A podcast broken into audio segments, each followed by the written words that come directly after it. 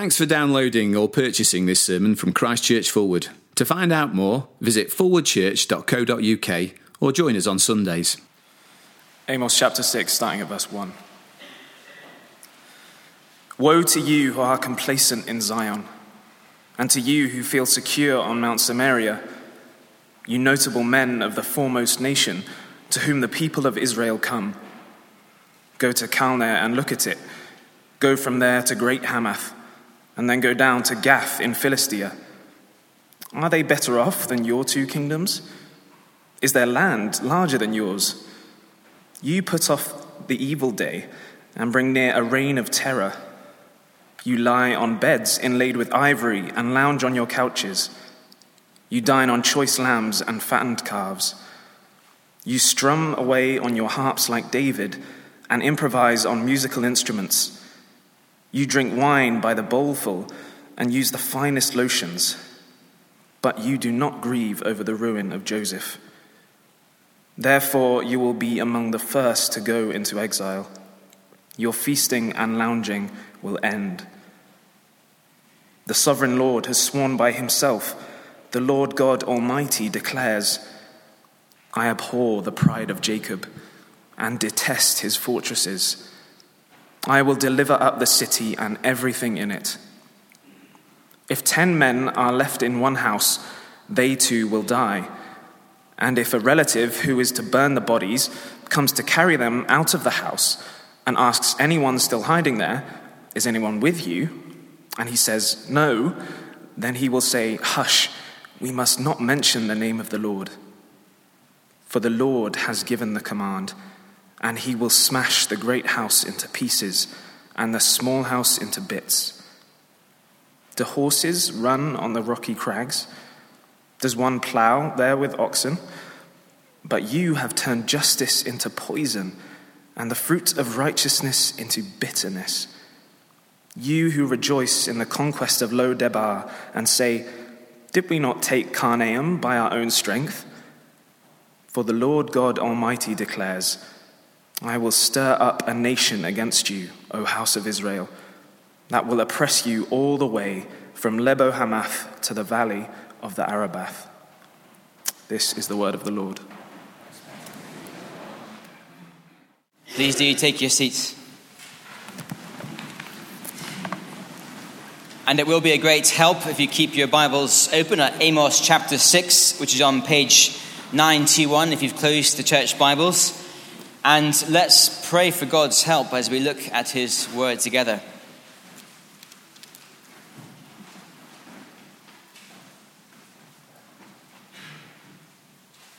Father, in a world where there are a thousand different voices crying out to us, calling to us to trust in what they offer and to go their way. Father, please help us once afresh to be wise tonight into all the false ways to live. And may we once again see that putting our trust in Christ, coming before him and uh, receiving mercy and forgiveness at the foot of the cross. Help us to see once again that that is the one true way to live life. And we pray this for your glory. Amen.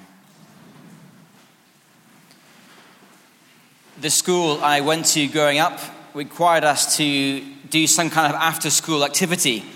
And because I was keen on sport, I chose to do squash at one point. And the way that squash worked at my school was that there was a, a squash ladder, a, a list of names that went up on the wall, and um, the, the top squash player was right at the top of the ladder, and the worst squash player was right at the bottom of the ladder. And the way it worked was that you could challenge someone above you or below you to play squash, and if you won that game, you could go up the ladder, and if you lost it, you slipped down the ladder. And it was very helpful because you knew exactly where you stood compared to everyone else in your year. You knew whether you were near the top or near the bottom. You knew who you had to beat to advance. Uh, it was also quite annoying because everyone else knew where you stood as well, and they could place you quite quickly. And it also became quite personal. I remember sitting in uh, the maths class, sort of plotting who I could play next to kind of creep up the ladder, who I, who I could actually manage to beat. Of course, such ladders don't only exist in the world of squash. It was the French philosopher Foucault in the last century who argued that actually every relationship, every sphere of life is a kind of battle with other people. We are competing with other people for supremacy. We're, we're on a massive squash ladder in life, if you like. And the only way to advance is at the expense of other people. We move forward as others lose. So imagine you walk into a party and your eyes scan the room at the party, and you look out for those people who are particularly well-dressed, or you notice who's dominating conversation, or who's the funniest, or who's in the corner being very quiet, or or who's come with the best um, um, gift for the host, I don't know. And after we notice, we then start asking ourselves the next question. Well, well, how do I compare in terms of the dress, and the looks, and the humor, and the conversation, and being the center of attention? And our position on the ladder is dependent on everyone else in the room, and we win or we lose. Of course, such ladders don't just exist in the world around us. They can also exist in the church, amongst God's people. We look for various ways to position ourselves compared to other Christians, and we then decide if we are higher or lower in the ladder. I say this because that is what was happening in Amos chapter six. The Bible has much to say to people who feel like they are towards the bottom of the ladder in life, to those who feel like they are down and out and lowly and on the fringe. There is much wonderful news in the Bible for those people, but this passage tonight is not one of those passages. It is directed for those who feel as if they are towards the top of the ladder in God's people. It's pretty clear if you look down with me at verse one. Amos writes, "Woe to you who are complacent in Zion, and to you who feel secure on Mount Samaria." So what follows is a diagnosis of what was going on amongst the people of God. And Amos is building up to this great final verdict in verse eight when he says those dreadful words. "The sovereign Lord has sworn by himself, the Lord God Almighty, he declares, I abhor the pride of Jacob." And so in this passage tonight, Amos exposes proud hearts amongst the people of God. And as we look at what Israel was doing with their hearts, we would do well to examine our hearts as we gather with God's people here tonight. And we'd also do well to remember that the prophet is, is there to, to call us back to the Lord, back to the place of safety and of refuge and of grace. This diagnosis is here to help us understand our hearts and to turn to the Lord. So what does God say about the pride at work within his people? Well, first, I think we see the foundation of pride. Looking at verses one to two, the foundation of pride. Look at verse one again. "Woe to you who are complacent in Zion, and to you who feel secure on Mount Samaria, you notable men of the foremost nation, to whom the people of Israel come." Zion and Samaria, they, they were the two capitals uh, of the south and the north, uh, respectively, uh, places of power and significance within the people. Uh, and we heard last week that Amos speaks into a time of great prosperity for the northern tribe in particular, a time of, I think, unparalleled peace, when things were finally working out for God's people in terms of economic prosperity, uh, peace from enemies. And he then speaks to those people who are at the center of it all. He says, the, the notable men of the foremost nation. I think, if you like, the leaders of this prosperous nation of Israel. And whether or not these leaders were actually walking around saying, we are the notable men of this foremost nation, or whether that's just what they thought inside, that is what was happening. The people of Israel, they were coming to these notable men because they were the men with the power and the responsibility. And I guess the leaders were thinking, well, we've made it. We are, if you like, at the top of the ladder within God's people.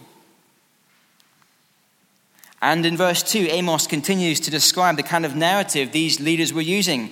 I think he echoes their words and says, go to Calneh and look at it, and go from there to the great Hamath, and then go down to Gath in Philistia.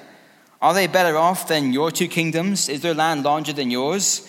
And the answer is meant to be no, because we are notable men of the foremost nation, and the nations around us, well, they're not as big as us. They're not as good as us. You know how um, young kids get on when they're trying to impress one another? They say things like, I've got more toys than you, or uh, my house is bigger than your house, or um, the one I use most, uh, my dad's bigger than your dad.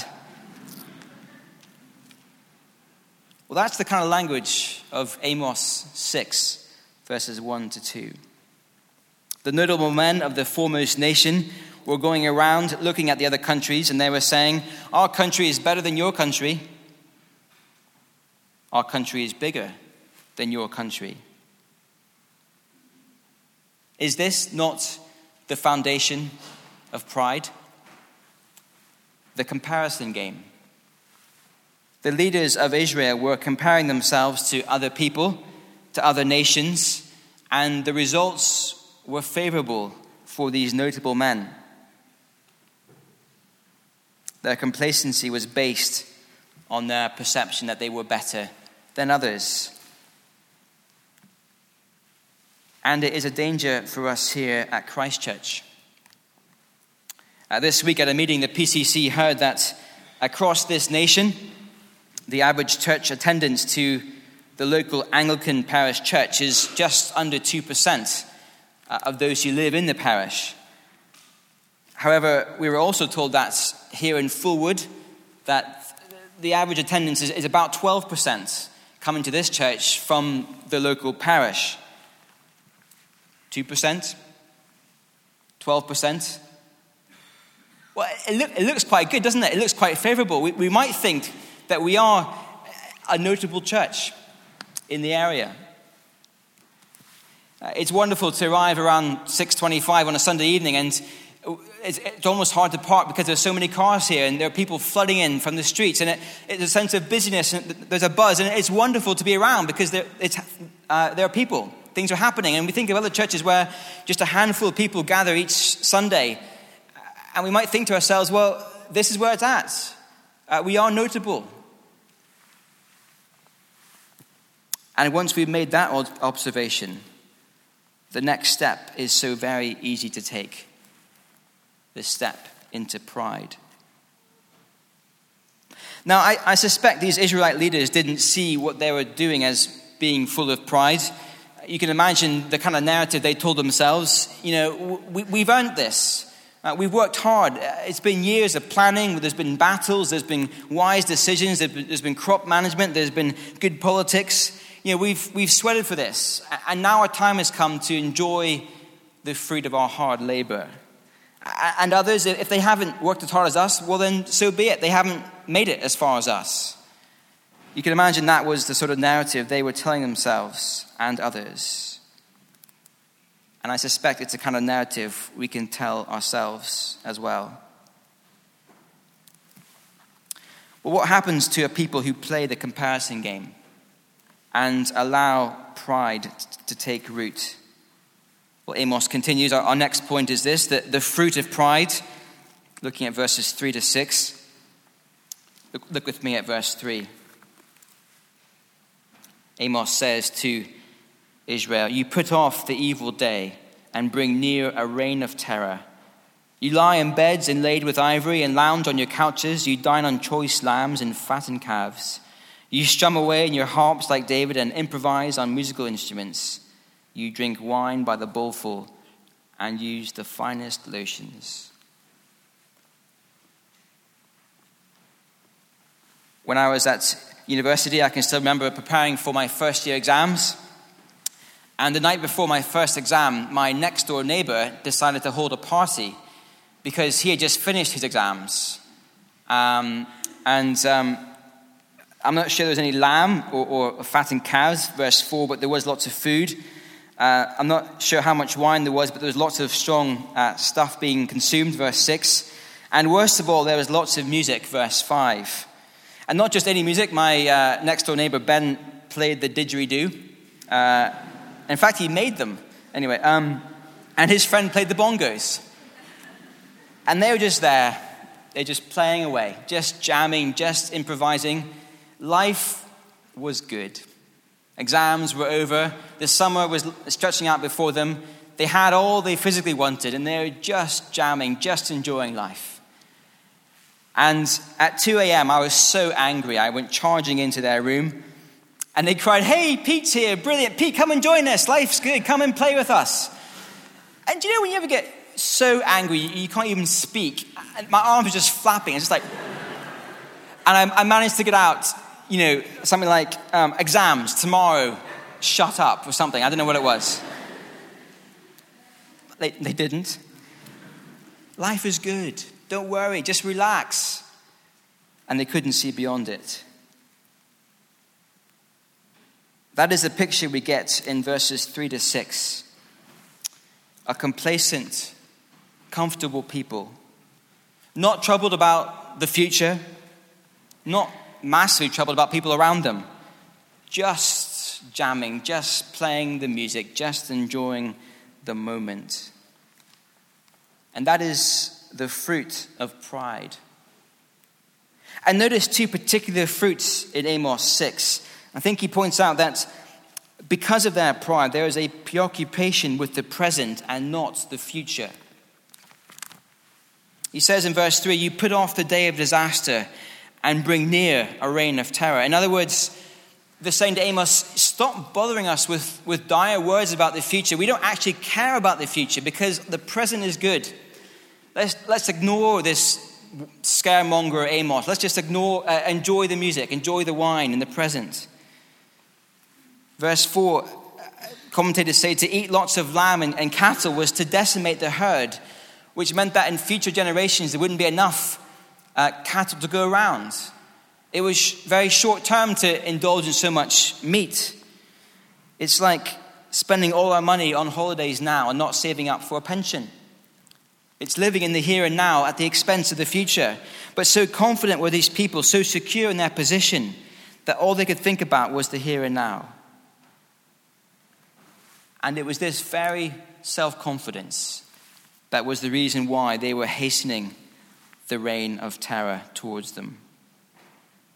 That's the first fruit. The second fruit, a preoccupation with themselves and not others. Verse six, and this is a sad verse, verse six.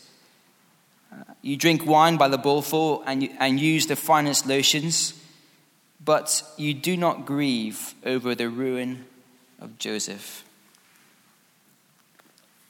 The ruin of Joseph, literally the crash of Joseph. A reference to what is going to happen to the people of God as God comes to judge them. But notice Amos uses Joseph to refer to his people. And I think this is quite deliberate. I'm, I'm confident he's referring back to that story in Genesis of Joseph and his brothers, you know, that young, arrogant man. And the brothers plot against him. They they take him and seize him, and they put him into a pit. And he's in the pit, and they have a picnic. And as they recount what happened later on in Genesis chapter forty-two, they explain that he was so distressed in this pit that he squealed as a pig squeals as it, as it faces being slaughtered. Such was the distress of Joseph in the pit. But just imagine the picnic, the brothers tucking into a nice meal. You, you know, oh, oh, do pass the hummus, would you? Just yards away, squeals of terror as the brother waits his fate. It is a picture of horrendous hard-heartedness, of utter self-preoccupation. And that is the fruit of pride, becoming so focused on ourselves that we don't hear We don't think about the crash coming. What about us? What about me? I guess we have experienced some success here as a church. Well, not me, I've just arrived, but uh, you have here. I praise God that in his mercy and grace, and because of the faithful ministry of many people uh, before us, God has been at work amongst us. We have grown numerically, we have grown spiritually, and I guess in some senses we have made an impact on a local area, and in some senses we are known nationally in some ways. But success always brings us to a crossroads. We could go the way of Israel in Amos six, the way of her leaders. You see, God gave them a season of success and prosperity, and it went to their heads. So success made them proud, complacent, lazy. It made them focused on the present, not the future, and on themselves and not others. And that particular road is so well traveled. It happened to God's people in Amos six, but it happens again and again through church history. I'm no expert in history, but it is amazing how no one local church ever lasts forever. As the years and decades and centuries go by, one church is planted and grows and prospers and flourishes and then decays. And I'm no expert in how churches work or in church history, but I think Amos six gives us enough, enough of an insight into the human heart to hazard a guess why it is that no one church ever lasts. Success breeds comparison. Comparison breeds pride. Pride breeds complacency. Complacency kills our love for the Lord and our love for others. Success always brings us to a crossroads. And we could go that way. We could go the way of Israel in Amos six. It would be so easy to go that way, to coast, to take the foot off the pedal, to say, we've made it. Let's enjoy all that we now have. But Amos six calls us to go in a different direction, to use the success God might give us, and to live for the future, and to live for others. Well, what might this look like for us here at Fulwood, to go that other direction? Well, as a church, it would mean that we wouldn't be smug about the twelve percent who might come to us any given Sunday. Rather, we would think about the eighty-eight percent who don't come, and our hearts would be broken about the crash they face.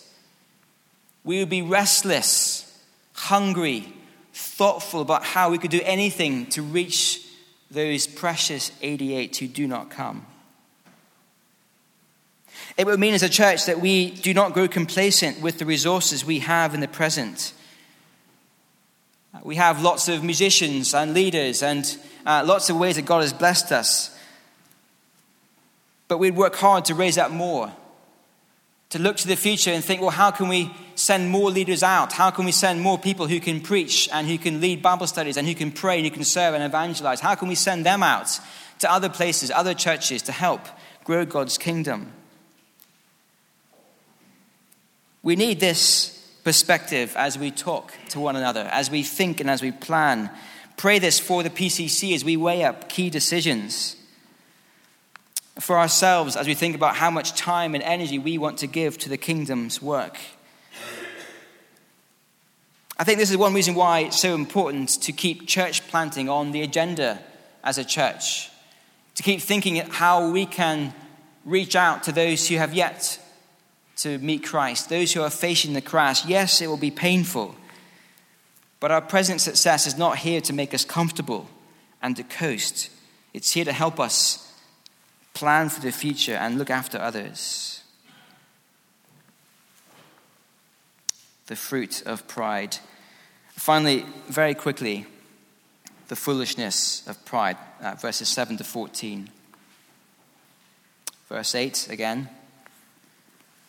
The sovereign Lord has sworn by himself, the Lord God Almighty declares, I abhor the pride of Jacob and detest his fortresses.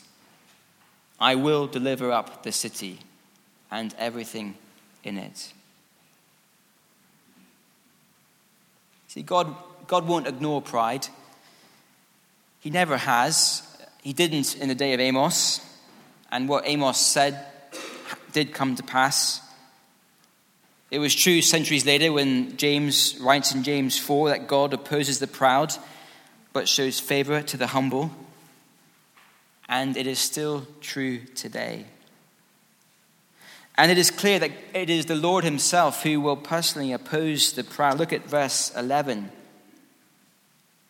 For the Lord has given the command, and he will smash the great house into pieces and the small houses into bits. By the end of the chapter, a great reversal has taken place. Verse fourteen. The Lord Almighty declares, I will stir up a nation against you, O house of Israel, that will oppress you all the way from Lebo Hamath to the valley of the Arabah. Do you remember how the chapter began? Verse one, the notable men of, of the foremost nation, so safe, so secure. But at the end, verse fourteen, there will be another nation who will come and overthrow the house of Israel. We're not told who that, that mysterious nation is in Amos. We know it's the Assyrians, and they do indeed come. And there is a crash for Joseph. Do you see how that reversal takes place? The pride is followed by the fall.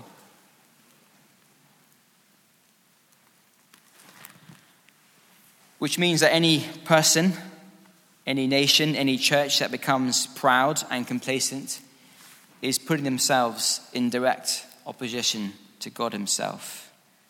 And this is a loving warning from the prophet to us tonight. It is a call to us. If we have begun to go down that path of complacency, of pride, of living for ourselves in the present, it is a call to stop and to turn around and to come back to the Lord. It's a call I need to hear. I've been struck this week just how proud I can get, how complacent I can become.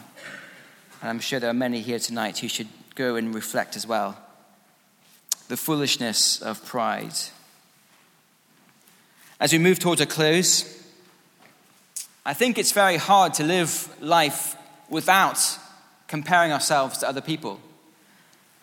It's very hard to be so single-minded and so focused that we don't look around and become aware of other people and how we're doing compared to them. I wonder if the key for us tonight is not so much to stop comparing at all, but rather to make the right comparisons. The notable men of the foremost nation were comparing certain people, and they looked good compared to those people. There was, of course, another notable man that we read about in the scriptures. Uh, if we were to compare ourselves to that notable man, I wonder how we would do. I don't want to be flippant about it, but imagine we were to use top trumps as a way of comparing, contrasting ourselves with this other notable man. How would we compare? Background, second person of the Trinity, eternally begotten, not made. Leadership, King of Kings, Lord of Lords. Power, universe creation with just a few words. Intelligence, inexhaustible. Notable deeds. The biggest, the most extravagant act of love human history will ever see. As this truly notable one stooped down from heaven, down to be a human, and down to a death on a cross, the death of shame, of scorn, of punishment, not for his sins, but for ours. When we think about our corporate success, when we think about our individual status, it is very hard to stand very tall when we stand in the shadow of the cross, when we stand in the shadow of the one truly notable man.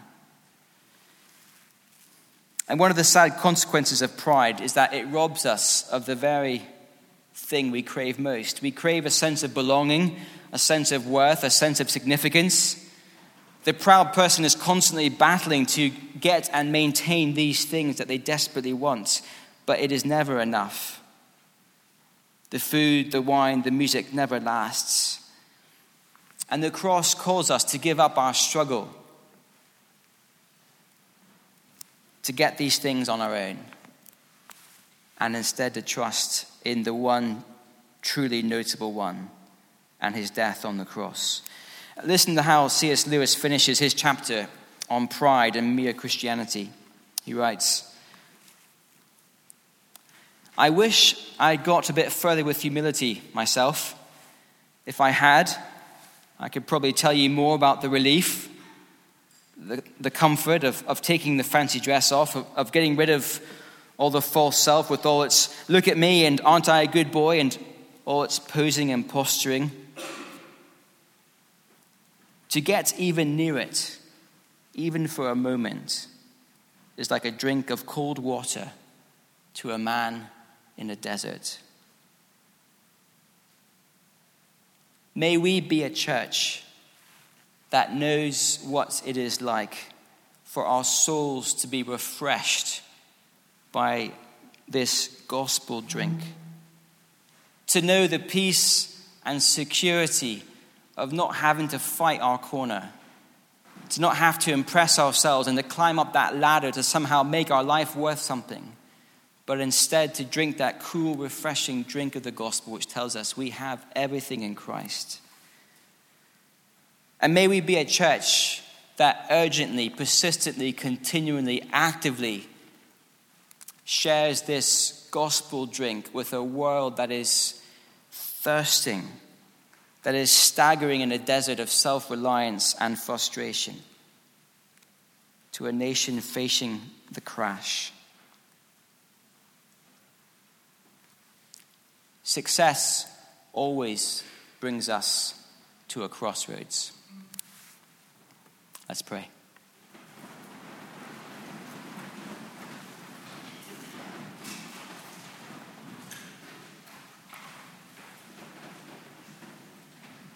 Father, we thank you for that one truly notable man who, although he had everything, gave it all up, that he might rescue people who think that they were something. Oh, Father, please refresh us once again with that cool gospel drink, that our hearts may be quenched and satisfied in Christ. And we pray this for your glory. Amen.